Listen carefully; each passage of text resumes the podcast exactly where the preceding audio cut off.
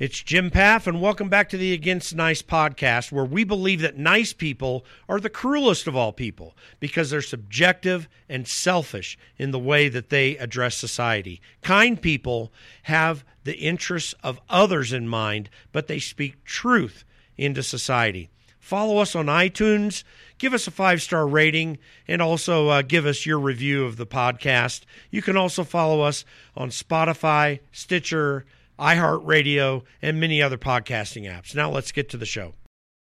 Hey, everyone. Thanks for joining us on the Against Nice podcast. Uh, we're uh, today going to talk with my friend Rachel Bovard.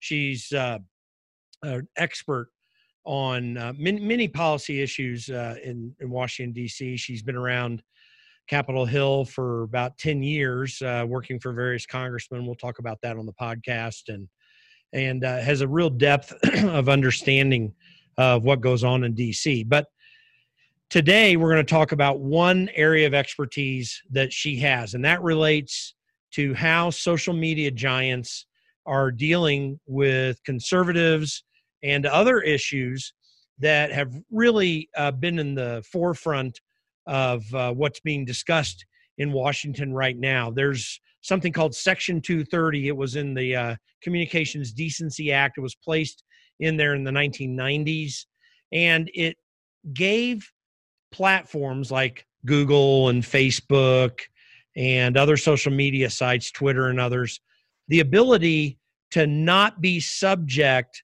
to legal action for the content that people on their sites would voluntarily put up. So, you know, if you make a post uh, and you say something that is objectionable to someone enough that they'd want to file suit against uh, these social media uh, companies for allowing it to be placed on there. They wouldn't be subject to that. It allows them to put to allow content to be put up without um, any negative effect legally to them in, in civil or criminal action.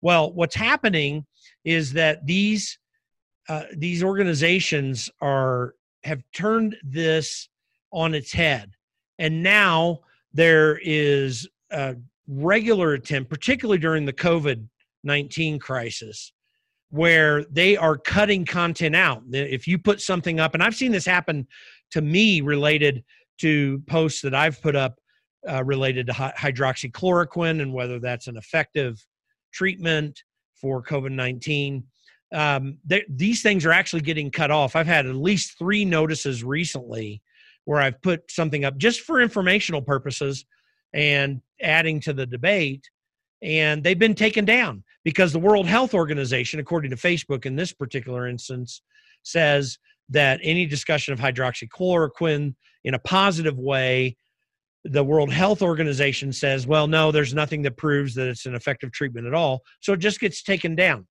you if you go to my Facebook page, uh, facebook.com forward slash Jim Pfaff, you'll see that I've posted some of this stuff up and uh, where where they've cut me off the notification that they've given me. This is very concerning because we're getting into the 2016 elections, and whatever Donald Trump and his campaign are putting up, or other conservatives, uh, in fact, in recent hearings which took place on the day I recorded this interview with uh, Rachel Bovard. Uh, Jim Jordan and some other congressmen pointed out how they had been shadow banned by these social media companies when they're putting various political things up, which, you know, it, any American should be able to just state their opinion. But when you've got congressmen that are elected officials by hundreds of thousands of people in their districts and they're getting their accounts shut down, this becomes a real problem. It's serious business, and there are real consequences for politics. You know, um, my friend Peter Schweizer, whom I've interviewed on this program before, he uh, got together with a gentleman named Robert Epstein, who is a psychologist, a PhD psychologist, who has, and he's a Democrat too. He was a Hillary Clinton supporter by his own admission. And he's in very concerned about this because he has actual evidence that the social media companies are using psychological analysis as a way to really push people towards certain opinions about political candidates and about political races. He's very concerned as a Democrat, even and as a liberal. Again, he he says he's this way at all. He's concerned that these companies and what they're doing right now could also lead to other nefarious things. These social media companies, Google and Facebook and Twitter, and even uh, to a certain degree, Amazon, uh, when it comes to commercial uh, situations, that they are using their platforms to direct the discussion in society. And he's very concerned how that could be used for any purpose by anyone of any political opinion who might have other platforms as well who could control the debate in the society. There, you know, Facebook and Google and Twitter control a large portion of our cultural and political debate because they are the three platforms that almost everyone goes to. And of course, when you add to this, uh, TikTok is becoming a massive platform that is being controlled by the Chinese government. How do we protect ourselves from these companies uh, really uh, beyond what the federal government can do, controlling what's happening? Robert Epstein has detailed research where he's looked at these platforms to see how they are controlling what's taking place. And Peter Schweizer got together with him uh, to put together a video presentation called "The Creepy Line," and they show in in clear terms how these companies are actually controlling the political and cultural debate. It's very interesting. You should go to thecreepyline.com and check out their video as well. Uh, Peter invited me to the premiere of this when I was still working in Washington, D.C., and it's really scary what's taking place. Well, last week there was a Capitol Hill co- uh, committee, the Judiciary Committee met, brought all these major, they had Tim Cook of Apple, they had Jeff Bezos of Amazon, they had Mark Zuckerberg of, uh, of Facebook, and Sundar Pichai of Google. And they questioned them on the things that they were doing, and some really scary and interesting things even came out of those hearings and some wrangling, uh, wrangling between uh, Republicans and Democrats on what really was important. But um, that's an interesting and critical uh, discussion that took place there. Just before those hearings came out, Rachel Bovard sat down with me. She's she uh, discussed uh, Section 230 and the various things that these uh, companies are doing. We talked about this, and there's some very concerning things that she brings up. That's what's in this podcast today. You want to listen to the whole thing, it's not really long, and uh, find out what's going on. We're going to continue to track this moving forward and have more discussions in the future because more and more uh, revelations are coming out, especially as we go into the November elections here in 2020. Th- this is really concerning what could happen. Donald Trump has already been uh, had some of his uh, Facebook post or Twitter posts shut down by Twitter. Uh, we don't know what they're doing on Facebook. And of course, Google is controlling the various uh, search results that are coming out. And it really does favor Democrats in many ways. So this is real concerning. It's an important topic of discussion. Rachel Bovard is an expert in this area and has been tracking it closely. You're going to really appreciate and and and be glad that you listened to this podcast. It's really serious stuff. We're going to go to that podcast now. And uh, uh, again, I want to encourage you go to politicsisn'tnice.com and take time to see what we've got on that website. There's one specific place I want you to go on the website politicsisn'tnice.com forward slash survey. I want to ask you to take two minutes to fill out our survey. Let us know what you've been listening to on the podcast what's important to you and what you'd like to see. That's very helpful for us as we try to get more information. And of course, when you go to politicsisn'tnice.com forward slash survey, you're also going to see a link at the top right to be able to join our email list. And we hope that you'll do that as well. So let's go to this uh, podcast with Rachel Bovard. Well, everyone, welcome to the Against Nice podcast today. I'm here with Rachel Bovard. She uh, works, well, let me just give you her uh, bio. She's uh, for more than a decade, just been working in Washington, D.C. on various policies. She worked for Senator Rand Paul as his uh, legislative director. We're big fans of Rand here since, uh, as Rachel knows, I worked for Thomas Massie.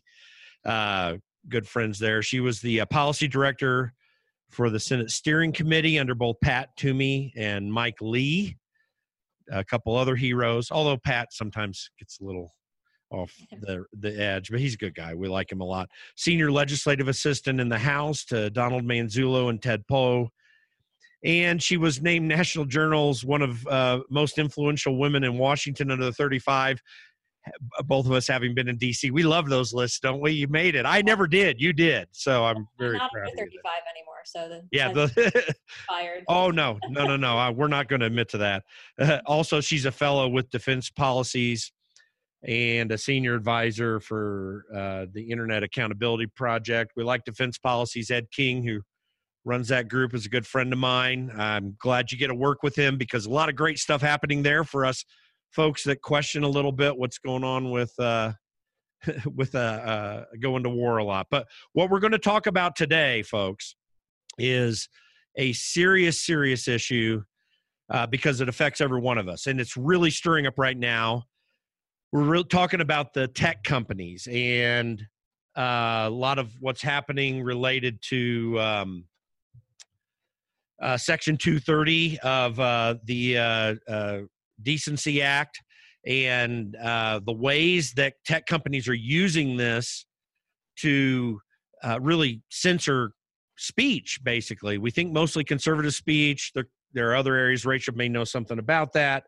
But this is a, a momentous day to do this because all the tech companies are going to be in DC today uh, talking about uh, uh, antitrust issues related to this. And this whole speech issue really falls into that really closely. But anyway, I want to thank you, Rachel, for uh, coming on with me today. My pleasure. Thanks for having me. I'm looking forward to it. Yeah, yeah, it'll be fun. And there's there's a lot of information. I think ways that people don't know what's really going on here. They don't know how it affects them. You know, we uh, we work in the political realm, and we're constantly trying to, uh, uh, you know, get keep keep our message out there for the people and the issues that we care about but this is, I mean, we're in a place right now where Donald Trump's getting blocked by Twitter. Various folks are, are wondering why their messages don't get out. I know that I do things on Facebook and stuff, and I'm getting blocked quite a bit. This is a serious issue. What's going on here?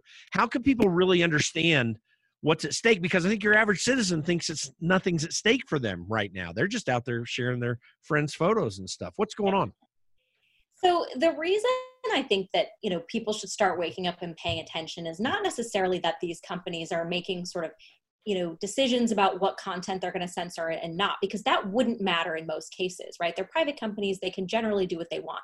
But the reason it does matter is because these companies are so dominant that they control information in google's case. They control information for 92% of the world. 92% of the world uses Google. And so when Google makes a decision about how to filter information, or as they recently did, how, you know, to suppress conservative websites, to cons- suppress conservative writers in their search results, that has a huge impact on independent thought and free speech in America, right? Because as conservatives, we our, our answer is, well, if we don't like bad speech, the answer is not to censor it, it's to have more speech and so we go right. and we write and we speak and we do these things. But if the major platform for 92% of the world is not going to show our efforts, then that a huge, huge ramification for independent thought, behavior, and liberalism in America. And by liberalism, I mean, you know, the classical definition of debate and diversity of views. Yeah, this is a huge issue right now in particular because you've got all these wild things taking place culturally right now. We've got the Black Lives Matter protests in reaction to that, how Antifa is involved with that as well. Uh, people are wondering, you know, what's where's our country going from here? And to be candid, if we don't have an, an open debate about that on any side of it, with no one being, you know, who cares what someone's opinion is, that the opinions get out there, that they get countered, that they get discussed. This this is really key to the continuation of our freedoms in this country, I think. It really is. And I think, again, it goes back to this idea that, like, if you had a, a diversity of platforms, right? If you if Google wasn't so dominant, you know you could go somewhere else and, and say these things but you can't right now. Sure you can use another search engine but when 92% of the world is still using google that changes how people think. Uh, an example of this is a professor of mine at grove city college who did my undergraduate there. Uh, he has taught a class on cultural marxism for, for a year right? I took it as an undergraduate 14 years ago. Uh, it's always just about the concept of cultural marxism. Never had a problem. But now google has suddenly defined cultural Marxism as a white supremacist, racist, bigoted way of looking at the world. And because of that, he's now getting protested on campus. You know, because Google has just shifted a definition, and, and Google has that power right they have the power to actually change what words mean and there are real consequences to that you know for independent thought in america so i do this is something that conservatives need to pay attention to because it's not just a private company anymore Th- these Google in particular, um, Facebook as well, has has tremendous power over the world and how what we say, how we think, and that's something we should all be concerned about. Give some examples of that. I mean, I I think some people may not really be able to grasp. Yeah, they can hear that Google truly does have ninety two percent of all search, but there and there all are alternatives and stuff. How, how is this really happening? Kind of put some meat to the bones to that because I think it shocks a lot of people when they hear that. Yeah, so people think of Google as merely just a search platform, and it's not, right? It's a hugely dominant platform. Google owns YouTube, which is the second biggest search engine in the world. You may not know that, but it is. so Google yeah. that as well. And then they have 70% of the browser market on Chrome. Um, but most of where they make their money is their targeted ads. And so they provide ad tech for a host of websites across the internet. Um, 80% of the top websites on the internet have Google ad tech. But a lot of um, you know conservative news outlets use Google ads, and and you saw this most frequently with the website The Federalist. Um, the conservative site that many of us read gets millions of views a day. Uh, Google responded to a threat from NBC News, and they said, you know what? The Federalist is violating our terms of service in its comments section. So we're going to deplatform yeah. the Federalist from our Google ad revenue. And that's a huge hit for a website, right? You know the federalist has a mixed business model but they get a lot of revenue from google ads and google has the power to effectively you know wipe the federalist off the map by change by you know by forcing its you know or removing its revenue model. And so, that's the economic power that google has. Well and and i, I just uh, was last night listening to uh, uh, tucker carlson and uh, breitbart's editors were on there yeah. claiming the same thing. You know breitbart came onto the scene really big. I mean, they came out and uh, strongly uh, dominated a lot of what was being discussed.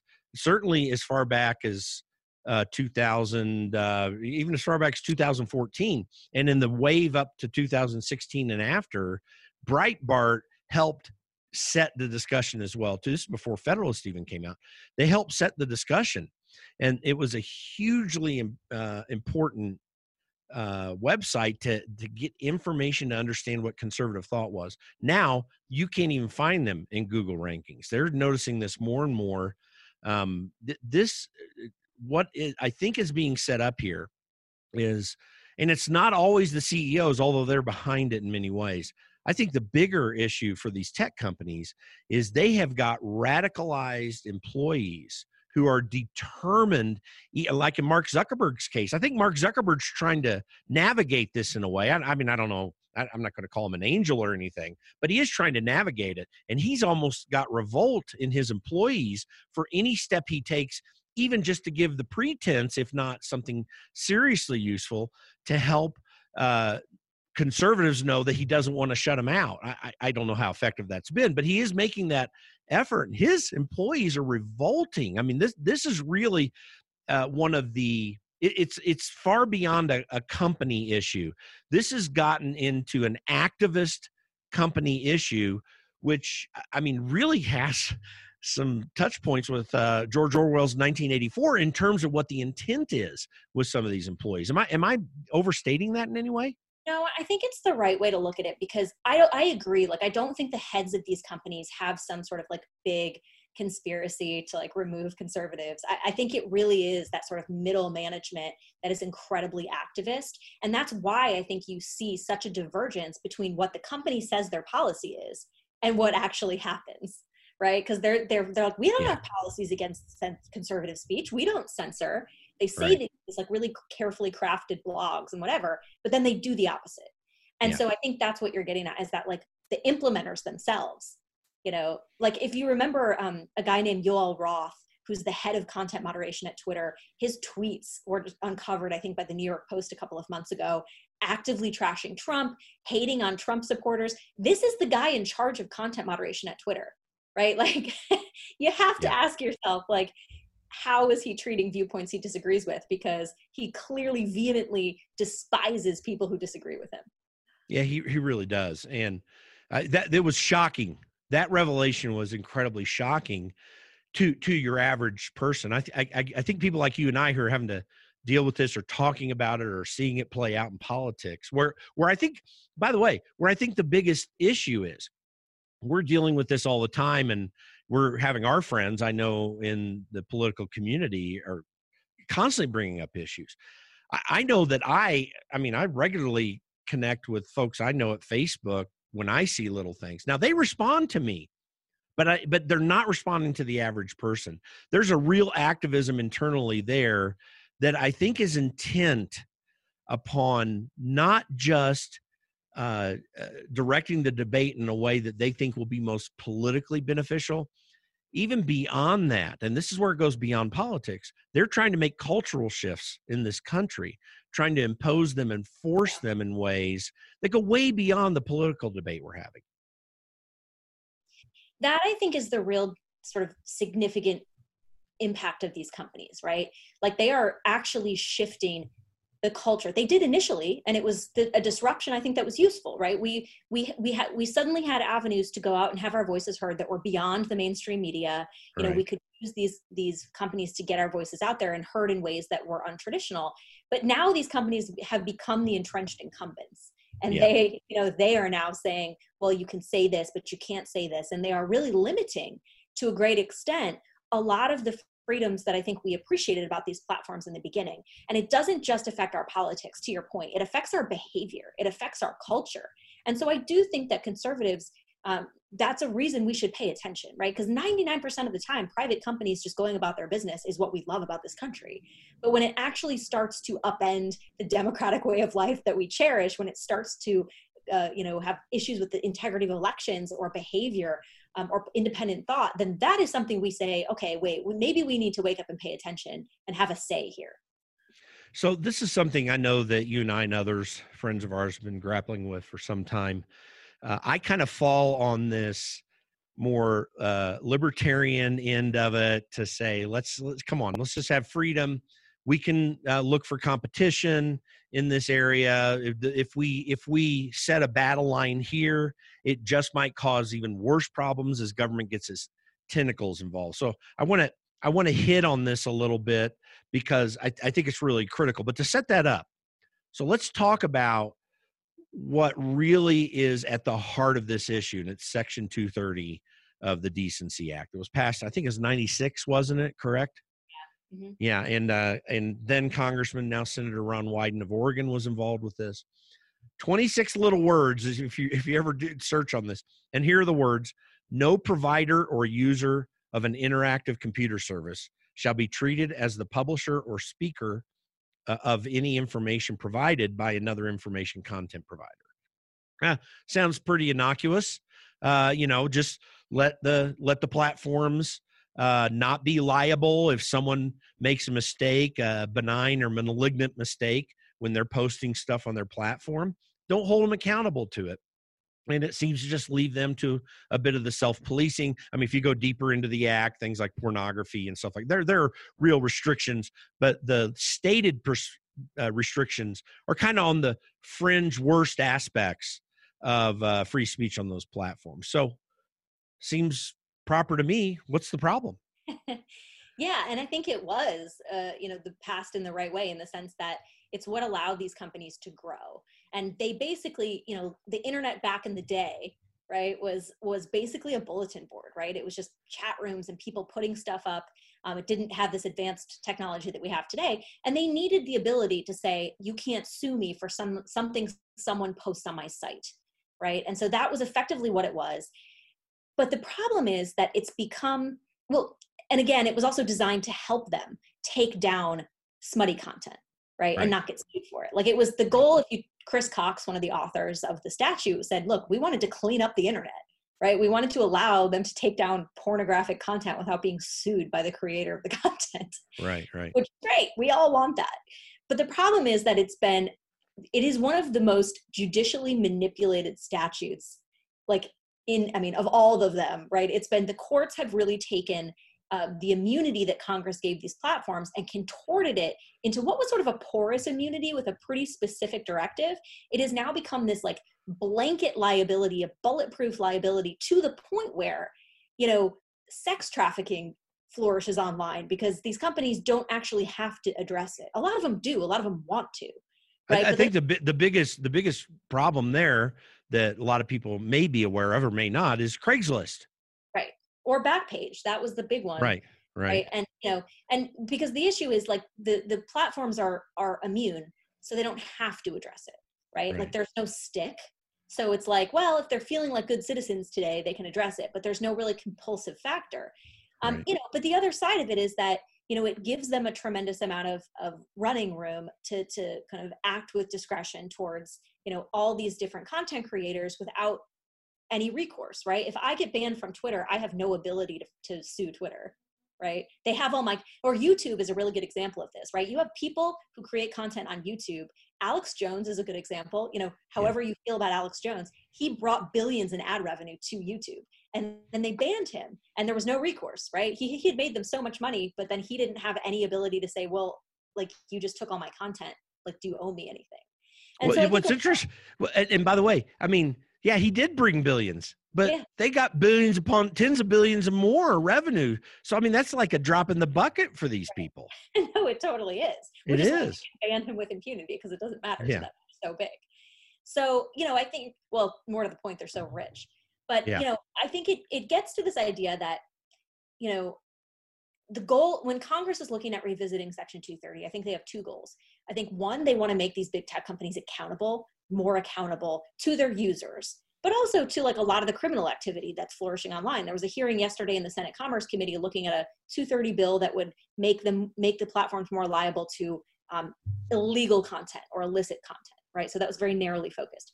But I think the second goal is you know really to just revisit a statute that potentially needs to be updated. It's been 24 years. The shape and, and nature of the internet has changed.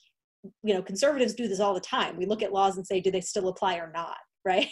Yeah. and, and the, and the answer might be that they're fine. They don't need updates. But i think it's inherently okay to review and look at the statute to see if it needs to be uh, modified well, this this really gets into a discussion that is very touchy in the conservative community. you know, if you take the conservative community to be that more center right to more, uh, if I assume, if, actually, it's not linear, but I'll I'll stay with the analogy now. From the center right out to the libertarian, civil libertarian right, that are really con, some of whom are really concerned that when you get messing around with this, that you're you're going to start government down a path uh, where where 1984 can be real. By the way, uh, uh and, uh, as you know, I worked for Thomas Massie, and I love he developed a hashtag that said uh, "Make Orwell fiction again."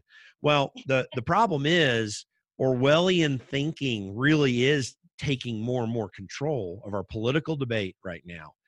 And and and I think to a certain degree, for some of these people that work in these tech companies, in in even in the uh, corporate arena where people have influence over speech. So, how do we stop from eh, eh, this turning into something that is going to uh, begin to dominate, allow government to dominate what we're talking about on a daily basis. And this is not something that's some surreal fantasy. This is happening in China right now, for example. We'll get into China here in just a little bit. But this is happening in China right now. How do we keep that from happening here in the United States when, by the way, in some small ways, it sort of is? Yeah. No, and I think that's why a good, like, healthy debate on the right is important because I think we on eh, the conservative right are much better positioned to deal with this question than Democrats because to your point democrats would love to have government control of speech. And i think you know on the right you know we have that sort of necessary skepticism of exactly what you said which is what are the unintended consequences? Like how can this go wrong? Yeah. Um, you know and i think it's an important debate to have. I would say this you know section 230 might not be the perfect remedy. It's only one of many areas where i think you can deal with this problem. But part of i think the, the heart of the problem that we have is that we really don't have any alternatives right? Like we can go use Parler right? And we should and, yeah. and instead of twitter. But at the end of the day like all of the speech with reporters and newsmakers is still happening on twitter. Same with google. Like you could go use duckduckgo but at the end of the day like if 92% of the world is still using google it doesn't matter what duckduckgo is doing because everybody's you know getting their group think from from google. Right. and so what i think is interesting about the hearing today is it's going to address sort of the anti-competitive behavior that we have in this space and, and ask whether or not any laws have been broken. And if they have been if we need to apply antitrust to these companies because and i don't necessarily mean break them up like that's a extreme application of antitrust. Um, antitrust is more of a scalpel in a number of ways. Um, and that's law enforcement right? And where i come down on it is that i actually think a lot of these speech concerns that we have are downstream from antitrust in the sense that we could compete them away right? If a free market existed where you know you could actually have a competition on the merits on these questions i think we would actually have a lot more diversity of platforms and options in the marketplace. And so where i come down it is i do think we need we should look at, into whether or not the anti-competitive behavior of these platforms has violated our laws. We want to take a moment here right in the middle of the podcast just to tell you how incredibly important it is that you go to www.politicsisn'tnice.com as you get more information about the important things we're talking about today and uh, get other insights into different information and join our email list. There's a button right at the top right hand portion of the web page where you can join our email list. Also, go to facebook.com forward slash against nice. Uh, Twitter handle is against nice. You can follow us on Instagram at against nice as well, and on Parler at against nice. Uh, all of our social media is available to you. And of course, you can follow us on iTunes, Spotify, Stitcher, iHeartRadio, and many other podcasting apps so that you can get the podcast immediately when it comes out. And be sure to give us a five star rating and let people know what you think about this broadcast and the others that we have there. Again, www.politicsisn'tnice.com. Do you want to get on the path to a healthy lifestyle? Go to fitnutritiondepot.com. Fit Nutrition Depot has a full range of products to help you pursue your health goals. If you need more energy or you want to lose weight, Fit Nutrition Depot has the products to help you pursue a better, healthy lifestyle. Beat that drop in afternoon energy. Stay alert without that sudden slump at the end of the day with Liftoff. Are you trying to lose weight? Try one of our Quick Start programs. They can help support your goal of healthy weight management and nutrition. And our herbal aloe products can help soothe your stomach and support intestinal health. Go to www.fitnutritiondepot.com. Results vary. These statements have not been evaluated by the Food and Drug Administration. If you'd like to find out more, go to www.fitnutritiondepot.com. Go to www.fitnutritiondepot.com now. I want to take a quick break right here so we can get to some of our sponsors. People try to yeah. say, "Oh, well, you want to update anti- antitrust." No, no, that's not what I'm saying. I'm saying if yeah. laws on the books have been broken, we should apply them. Well, I think we we look at uh, some of these antitrust laws, which began their development in the Teddy Roosevelt administration. Some discussion before that, but really the heart of it in the Teddy Roosevelt situation. I mean, you've you've been you've been around policy for long enough in Washington D.C. to know some abuses that can happen with that. I, I was looking at an article uh, that I think it's in one that you wrote. Yeah. So uh, you, wrote an article in the Federalist. Uh, Congress must get serious about text threats to individual rights. One of the things that you talk about, which I think relates to this, is this whole market power that they have and how they do it. So one one quote in your article, and you can feed off this, is Apple Facebook, Google, and Amazon were quote wielding. Uh, and this was uh, uh, I, I, can't. I don't know who's quoting. You can get into it, but anyway, wielding their massive footprints as weapons, allegedly copying smaller competitors' features or tweaking their algorithms in ways that put new companies at a costly disadvantage. Um, you uh, mention Amazon is uh, facing allegations that they met with startups about investing only to swipe their company's ideas for their own product lines. That there's so much gray area in in this sort of thing.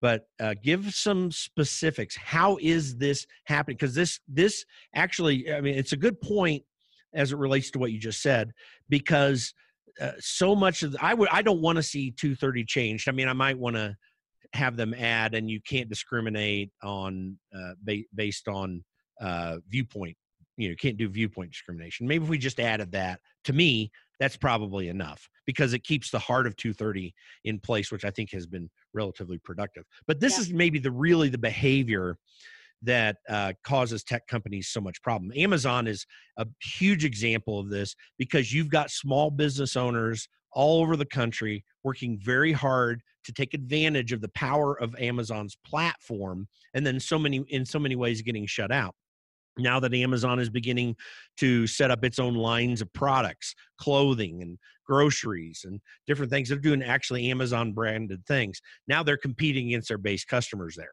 So there's a lot of this going on. What what are some specifics here that, that we really need to be worried about because I think a lot of people don't understand the degree. We we talk about. I mean, there have been uh, for years coders that work for these organizations. They're taking code over to the next organization they work for, and then they have these arguments about it. Uh, that that may not even be the worst part of it. There's there's something more to it. So how are they? How are these companies leveraging their power? Give some specific examples if you can.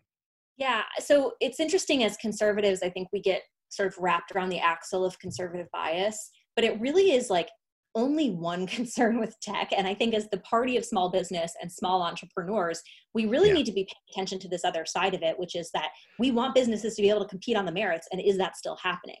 Yeah. And I think um, the quote that you read was actually a quote from a small bit um, a field hearing that the antitrust subcommittee had where they brought in a number of small businesses that were dealing with google dealing with apple and amazon and it was interesting in the Washington Post coverage of the field hearing. Uh, Tony Romm, the, the reporter, said congressmen appeared stunned as they heard these stories, you know, of, you know, even ranging from the speaker, um, the speaker company, Sonos. Yeah. Patrick Spence, I think I quote him in that article. You know, yeah. he basically was like, look, Google stole our IP. Like we tried to work with Google and they just ended up stealing our IP and putting it in their Alexa.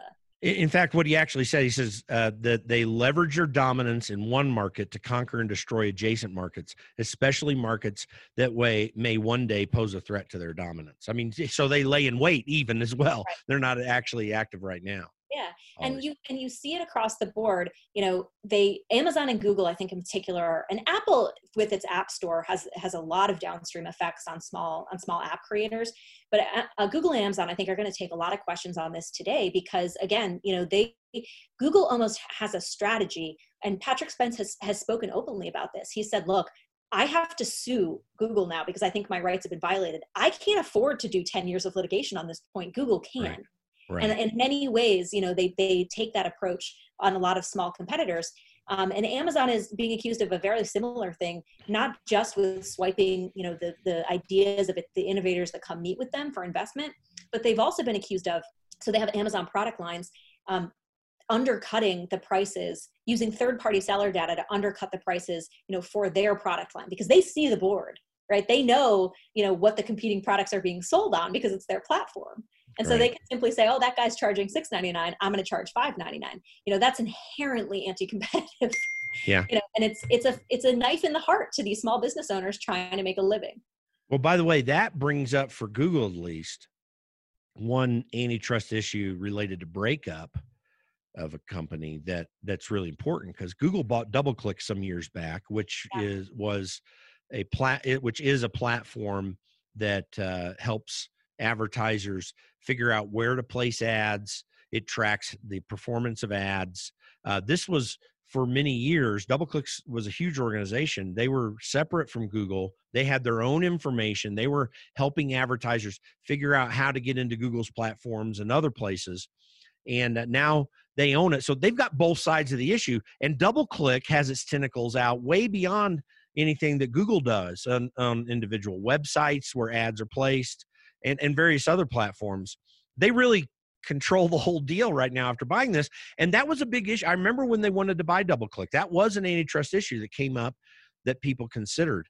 Um, and, and, I want to talk about Google Click in a minute, but I want to make this statement. You know, it is interesting. You talk about these these congressmen and senators, you know, with big eyes. I, I remember uh, I worked for Tim Huelskamp some years back as his chief of staff, and he comes over to me one day and he says, "Hey, you know what I just found out?" He said, "The senators they were just having their retreat. You know how these the the caucuses do that at the beginning of the year."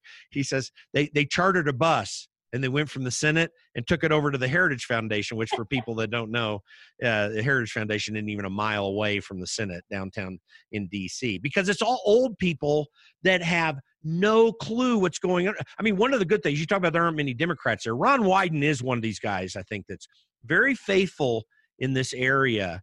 Eh, for all the disagreements I have with him, he gets it on civil liberties in a, in a way that is restrained from the Democrat perspective and, and as against mine.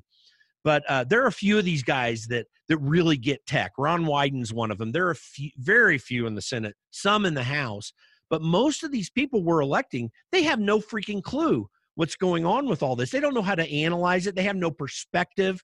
They're just you could barely. I mean, most of these uh, guys and gals in Congress their Twitter accounts are being updated by their staff that are in their 20s and 30s, not by themselves. That's a, that's a huge hurdle we have in this, isn't it? No, it is, and I think it was like best captured when um, Mark Zuckerberg came before the Senate and Orrin Hatch was still in the Senate, and I, you know, he's like, "How do you make money?" And Zuckerberg was like, "Well, we run ads." huge disconnect in knowledge. Oh. I think that's I think that's right. Although you're starting to see, I think the younger senators, there are a few of them. I think that's why Josh Hawley's been so aggressive yeah. on tech. And and people disagree with him on how he's doing it, and I think that's fair and valid. But he gets, I think, the, the technical side of it a lot more uh, more than most. I'll just say. Yeah. yeah. Even Rand Paul. Huh? He's 40. He's yeah, he's 40. Yeah. Even Rand Paul, Mike Lee, yeah. kind of get it. And um, they, I, I, know in Rand's case, his staff is doing it, but he really understands it. His dad, actually, uh, Ron Paul, for being in his, I think he's in his late 80s now. You know, he kind of gets it too. He's really working it. Um, I think it, it's it is rare though. I, I think your average American doesn't even understand much about the platforms that they're working on. So when you've got a combination of ignorance in the populace, I don't mean that in a pejorative way, but you know where they just don't know, and and uh, uh, almost a neglectful ignorance in Congress, yeah. I don't care how old they are. They should be digging into this and learning it because everything they, they're policymakers and everything that's happening in this country is happening on those platforms. Doesn't happen with ABC, CBS, and NBC like it did in right. the 70s and 80s. This is where all the debates happening. It's not even Fox News and CNN. I mean, they're they're part of this, but where their messages get out are on these platforms more than on the broadcasts that they're doing. Yeah. And and so this is the whole game for the political debate, for everything that's happening in culture. We don't even communicate one on one in culture much anymore. Right. I mean, my wife and it's kind of funny because my wife and I at night, I, and it, it, bugs me sometimes. I'm a techie. I'm 55 years old, but I'm a techie geek. I mean, I was programming computers in the late 70s, early 80s, you know, because I, I was so into this and no one was exposed to it at that time. But we'll get into bed at night sometimes and we're both kind of looking yeah. at our phones I mean, we're we're in our late fifties and and we're doing that, uh, but we we're all engaged in that way, and we're not understanding what the impact and significance of our cultural debate is because it plays out on these platforms. It, it hardly plays out in the personal space anymore. It doesn't matter how much Zoom is has proliferated during COVID nineteen. Yeah, and I think that that's a really critical distinction because well, there are two things. You know, one is that the tech companies count on us being ignorant right they they take right. advantage of the fact that like everyone's like oh it's too complicated to understand you know and you saw this actually with uh, sundar pichai who the, the ceo of google who's going to be testifying today uh, in, in a senate judiciary hearing i think it was last year with josh hawley he yeah. josh hawley was like okay but do you still keep tracking people when they turn off the location services on their phone right. and pichai he kept pressing and pressing him and finally pichai was like well it's probably too complicated to understand you know, that's the answer to Congress, right? And so they rely on our ignorance, they take advantage of it. but I so I think that's an issue that I think this oversight is really helpful with, right? Because sometimes right. oversight compels some responsibility into these platforms to be more transparent. Right. But I think the second issue is an important one that you raised about the culture. You know, because I think a lot of conservatives say, well, it's just a private business angle and government has no role in the private business. That's a debatable point, right? That's a, and usually it's right. But I think where Congress does have a role is to say, well, but these companies are changing our culture. There's a philosophical debate about how we want to live and if you know what these companies are doing to us as a society. That's completely fair territory i think for congress. You know i don't know necessarily i don't have an outcome that i want them to take but i think it's correct for us to be asking that question. You know james lindsay who's a mathematician really he recently phrased it as a mediated empiricism Mm-hmm. right? That's how we eh, we interact with the world now. These companies filter our information. They give us a little bit of you know a little bit of what they want us to see but not the full story because they make money from our viral outrage you know and they want to algorithmically amplify our division and our outrage and our you know you know hatefulness and that's how they make money. So they they have an incentive to do that. And that's now again to your point how we interact with the world, how we interact with each other. And so I think it's totally appropriate for conservatives who care about the civil society, who want strong, you know, civil society bonds and strong families. It's totally appropriate for us to be asking these questions, you know, uh, you know, in debate and in discussion, even on Capitol Hill. By the way, uh, so that that brings up an issue because you're right that it, not much different, in fact, than the media of the 70s and 80s when I was young growing up that uh, that uh, the, the, major networks ABC, CBS, NBC, and then CNN in its early stages when cable started to to proliferate in the 80s, um, they were trying to stir things up. They were trying to stir the but but what was interesting about those companies, even though Ted Turner began to break this in media a little bit, is they were anchored in the United States as far left as Walter Cronkite could be in in his day when he was really the trusted voice for everybody uh, he still was anchored in an americanism you know he he expressed tears when Kennedy was assassinated. He expressed a passionate emotion about the Apollo mission. We see, if anyone looks at the history of these videos, you see that. He was anchored in an Americanism.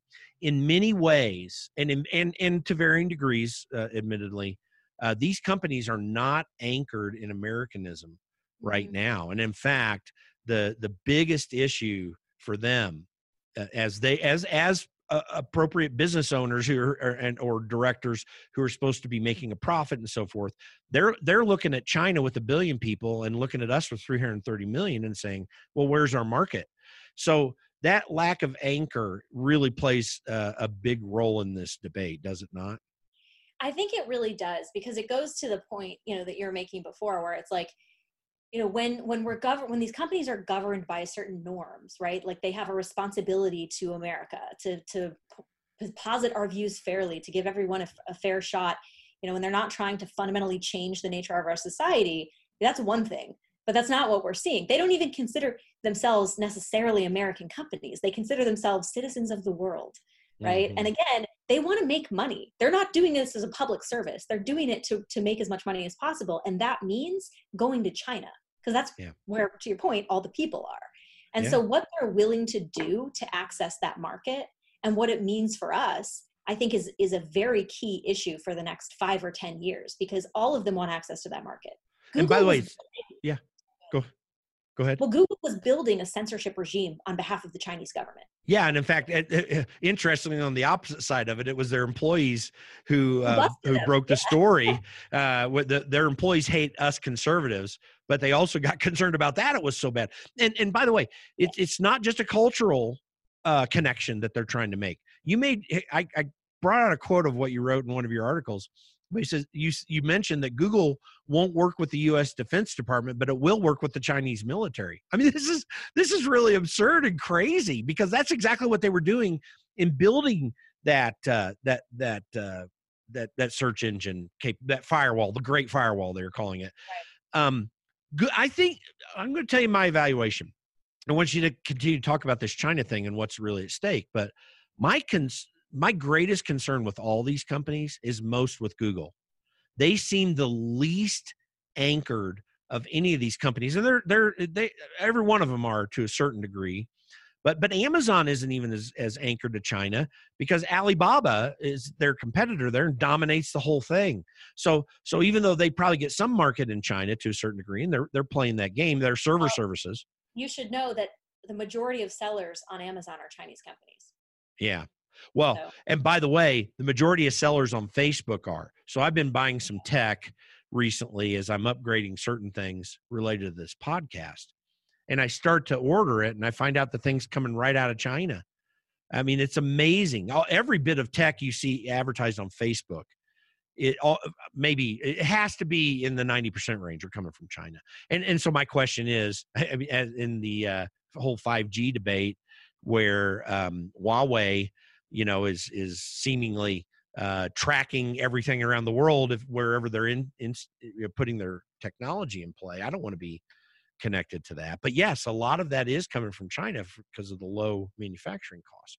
So, um, but Google seems the worst problem to me, and and I I'm and that is significant because Facebook has huge search engine capability. I mean, people don't know Facebook is a huge search engine. So in, in many ways, so uh, they, we say 92% of search comes through Google. Well, not 92% of all search because Facebook activity is maybe equally as big in terms of actual traffic. So, but but Google's everything seems to anchor in Google, and they seem the most bought in to the Chinese way of thinking. And and I mean that seriously when I say the Chinese way of thinking, because they believe that quote unquote ordered societies are important. They want order for their business to go well.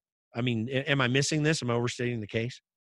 No, you know, I, I think it's it's right, and I think you know, it was a, there was a discovery I think at the end of last year that Google, Apple, and Amazon were helping the Chinese government. They were like facilitating the the sale of of um, tech, I guess, that the yeah. Chinese government was using to suppress its Uyghur minorities. I mean, right. they don't have necessarily a value system that they're applying to China uh, the country that arguably needs one. And so yeah. I think the, know, the biggest question for these companies in the next five years is really going to be: Are you an American company or are you a Chinese company? Because well, Mark Zuckerberg understands that because in his opening statement today, he's making that an, emphatic statement: We are fundamentally an American company, and you know, I, I think if any of them, he maybe has more feelings in that way, but I, I don't see.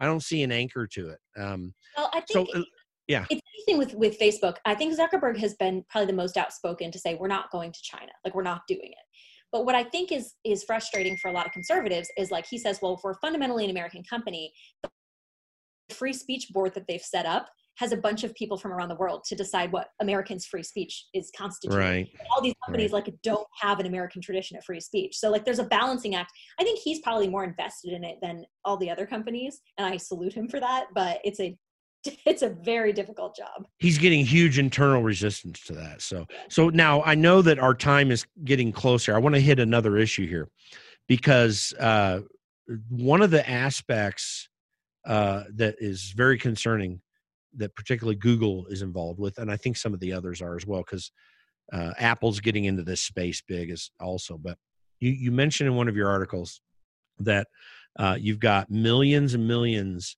of uh, health records that are being transferred to Google without people's knowledge. And I mean, as I read the HIPAA law, I, I see that as a violation. How is that happening? What's the impact potentially for individuals? Yeah, this story is wild to me. And it's crazy that more lawmakers I think aren't concerned with it because technically it is legal. And this is this is crazy to me, right? The way HIPAA is written and the way this happened is different healthcare chains partnered with Google and they put Google under HIPAA as a business associate. And under the law, these hospital companies can transfer your full medical record, which includes your date of birth, you know, every lab test you've ever had, the results, your address, your name. They can transfer all of that to Google without your knowledge or consent. And that is legal. And, you know, I don't, HIPAA, I don't think envisioned a Google, a, you know, Google doing this or being being a recipient of this but google won't say what they're doing with it. Like i can come up with a couple of reasons you know maybe they're helping the hospitals like be more efficient with their medical records but i have a problem with google having my medical records because google wants to make money off of it at the end of the day. And so that it, i have no assurances that my privacy is going to be protected because if there was a privacy breach google's not liable. The hospital chain is. And so i think yeah. we've created this weird legal landscape where i don't own my own medical record. Like under the law i, I cannot own my own medical record. I can't you know have access to my grandmother if i'm not on a certain list if she's in the hospital but google can have my entire record. It's a bizarre it's a bizarre way of living. It is, and uh, and and again, Apple's in this space too. I mean, they're they're making a huge drive through the Apple Watch and through other technologies. You know, every everybody that has an iPhone has the Health app on there. And by the way, it's fantastic technology. I think for the individual, it's a real big step forward. And Apple's going to do even better with this. You know, if the Fitbit kind of gets gets the uh, the press on this, but Apple's going to dominate this space moving forward. It's a real issue there. I, I think they seem to have a better attitude towards individual privacy than Google does. Am I missing anything here?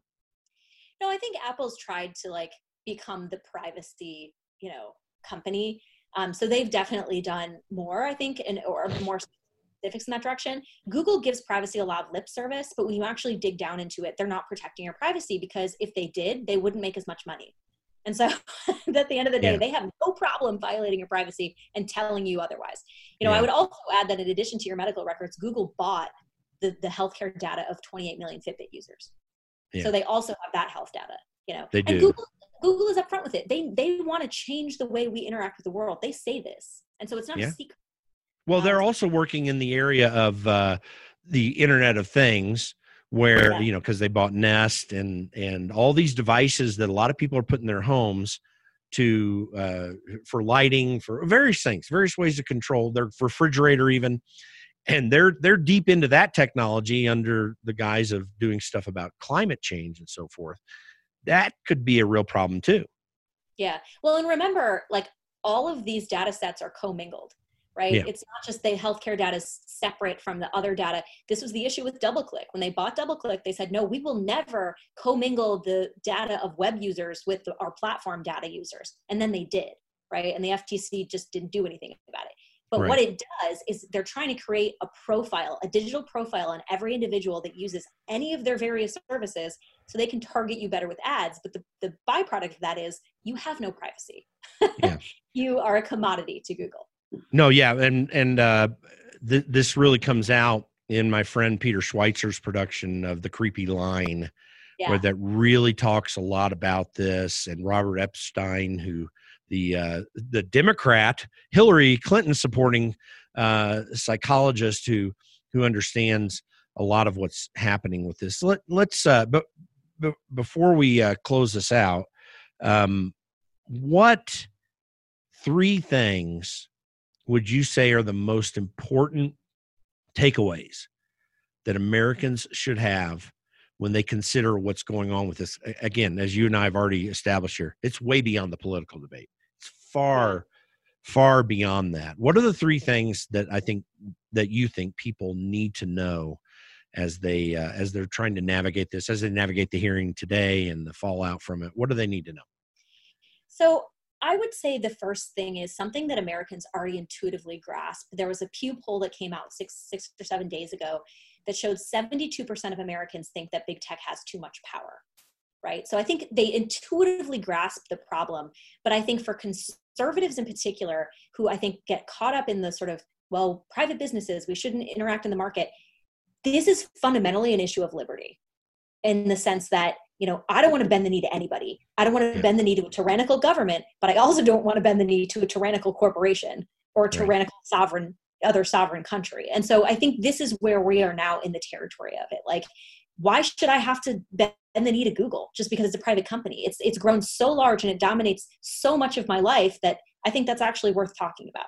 And sort of the third angle of that is that you actually can't opt out of these companies anymore and i think our conversation has made that clear but i think it's a it's a 10 years ago i think people are still stuck 10 years ago where you could right you just didn't use right. facebook you didn't use google but now if you use your phone for anything every app is using google maps google tracks you across the website you know across the web because of DoubleClick facebook was busted reading text messages on the android phone these companies are pervasive and we, our public policy simply doesn't account for it and so that's why this conversation is so important i think at the policy level um, uh, will we ever escape it? Will we ever escape? Is is it realistic in your mind? Are we ever really going to to solve this issue for individual privacy? And and lastly, um, are will there be countries anymore? Yeah. you know, I think you know the companies do not want us to solve this privacy question because the reason that they have all this access is because we have no federal privacy law or uh, you know we have some state laws that are some are better than others but we really have no updated privacy law that reflects the world we're living in mm-hmm. and that is very monetarily beneficial for tech and so the i think the debate over the next 10 years is going to be that clash you know will we set up a privacy regime that accounts allows innovation but accounts for our individual liberties? You know or will we let these companies dominate it? Because we're not going backwards. We're not. We're not going back to a pre-facebook age. We're not going right. back to a pre-google age. And we probably shouldn't right? These companies have yeah. given us a lot of benefits. Sure. but our policy has to reflect the, the risks and rewards that individuals have when interacting with these. Google shouldn't be able to dictate what my privacy is any more than facebook you know should.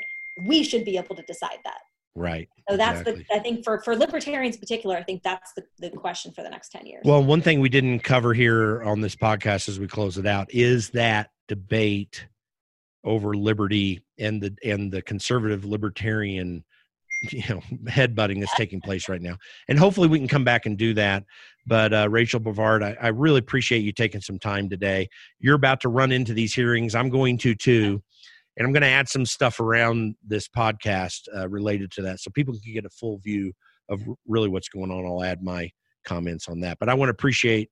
I appreciate. I mean, everything that you're doing on this and how you're tracking it because it's very critical. You're one of the leaders in Washington D.C. from a policy perspective on this, and I appreciate you, Rachel, for taking some time today. Thank you very much. I it was a blast. Good. Well, we'll do it again soon, and thank you so much. Okay. Thank you for joining us today on the Against Nice podcast. Please be sure to go to our website, www.politicsisn'tnice.com. You can sign up for our email list there just at the top right of the web page. And make sure to follow us on iTunes or Spotify or Stitcher or even the iHeartRadio app. And give us a five star rating and let people know what you think about our podcast. Again, www politicsisn'tnice.com.